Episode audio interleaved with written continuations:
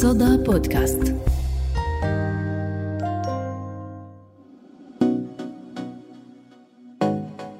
وإحنا صغار كان عادي إنه أبكي بس لما أخوي قصي بيبكي أمي كانت تحكي له ما تبكي زي البنات. أما أبوي كان يحكي له بدي إياك زلمة مش دلوع زي البنات. كبرنا وضل قصي يخبي دمعته بكل موقف فرح فراق أو موت. عمري ما شفت دمعته. وكان يخنقها أو هو يتخبى قبل ما تنزل. مرحبا في حلقة اليوم من بودكاست بدون برواز. عم نحاول نسأل حالنا ليش ارتبطت الدموع بالضعف وبالتالي بالنساء. كون المجتمع بيربط الضعف بالإناث. وليش نحرم الرجل من إنه يعبر عن مشاعره؟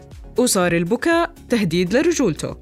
والله أنا بالنسبة إلي بصراحة مش عيب الزلمة يعيط يعني في مواقف الواحد بحس فيها بقهر يعني. ممكن أنت تكون مقهور من جوا بس ما بدك تبين لحدا أنك مقهور. هاي هي اللي بتخلي الدمعة تنزل بالنسبة إلي يعني. بس الشطارة أنك ما تعيط قدام حدا. يعني بينك وبين حالك لو تعيط بكون أفضل. يعني أنا بالنسبة لي هيك. أما قدام الناس ما بتطلع حلوة. بالنسبة للرجال إنه بيبكي أنا ما بحسه إشي ضعف أو عيب عادي. بس لما أشوف رجال أو شاب يبكي صراحة بتضايق. بحس إنه مكسور. إنه وصل لمرحلة يبكي يعني هو مكسور.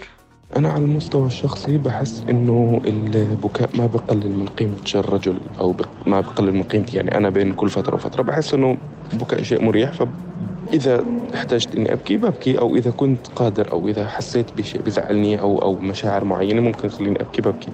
ما ما بمنع حالي من هذا الشيء أو ما بحس إنه بنتقص مني. لكن كمجتمع بشكل عام أو المجتمع والناس اللي حوالينا بيرفضوا هذا الشيء. بيرفضوا إنه فكرة إنه يكون في رجل أو شاب بيبكي فقط لأنه مشتاق أو لأنه حزين أو لأنه بيشعر بالإكتئاب أو بالزعل أو بالنكد أو بالقلق أو بأي شيء. دائما البكاء عند الرجل لازم يكون مرتبط بشيء معين اللي هو ممكن غالبا يكون الوفاة. وفاة شخص قريب عليه هذا اللي بيسمحوا له أو الناس بتبرر البكاء على أساسه. بس هو البكاء شيء طبيعي المفروض يكون شيء طبيعي لكن مش طبيعي. على الواقع مش طبيعي في المجتمع يعني.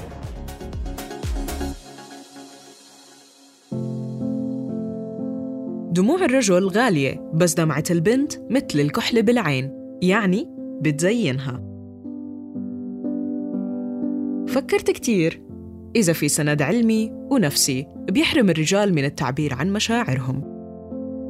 الدكتورة فداء أبو الخير أخصائية نفسية وهي أستاذة مساعدة في قسم علم النفس بجامعة عمان الأهلية. ووضحت لي أكثر عن الموضوع. هو في عنا كتير من ال يعني خرافات نحكيها أو يعني أقاويل مغلوطة آه، في المجتمع. منتشرة وبيآمنوا فيها عدد كبير من الناس وبيمشوا على خطاها برغم إنه هي خاطئة. من ضمنها إنه آه، ما تبكي أنت رجال آم، أو إنه البكا للستات مش للر- للرجال.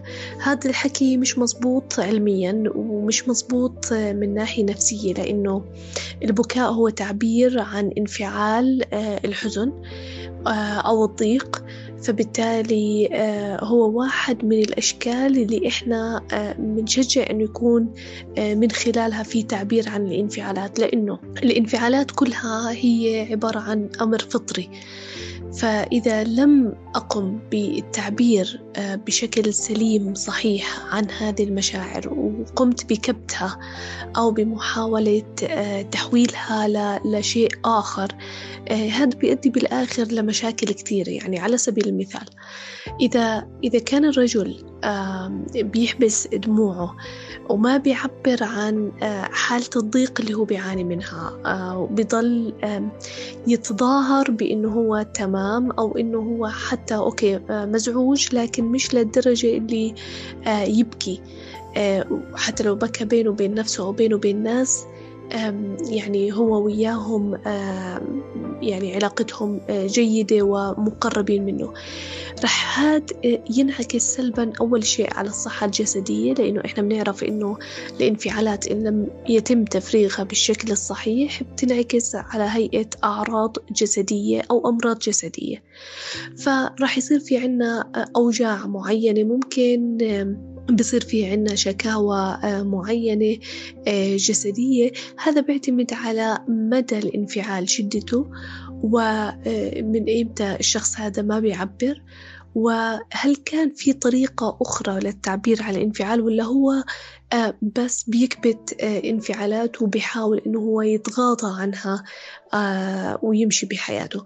فبالتالي البكاء هو واحد من الأشكال. هو مش كل شيء أكيد ومش كل الأشكال واحدة في التعبير عن الانفعالات. فممكن أنا حزين فبروح أكتب أو بحكي مع شخص لحتى أرتاح أو ببكي.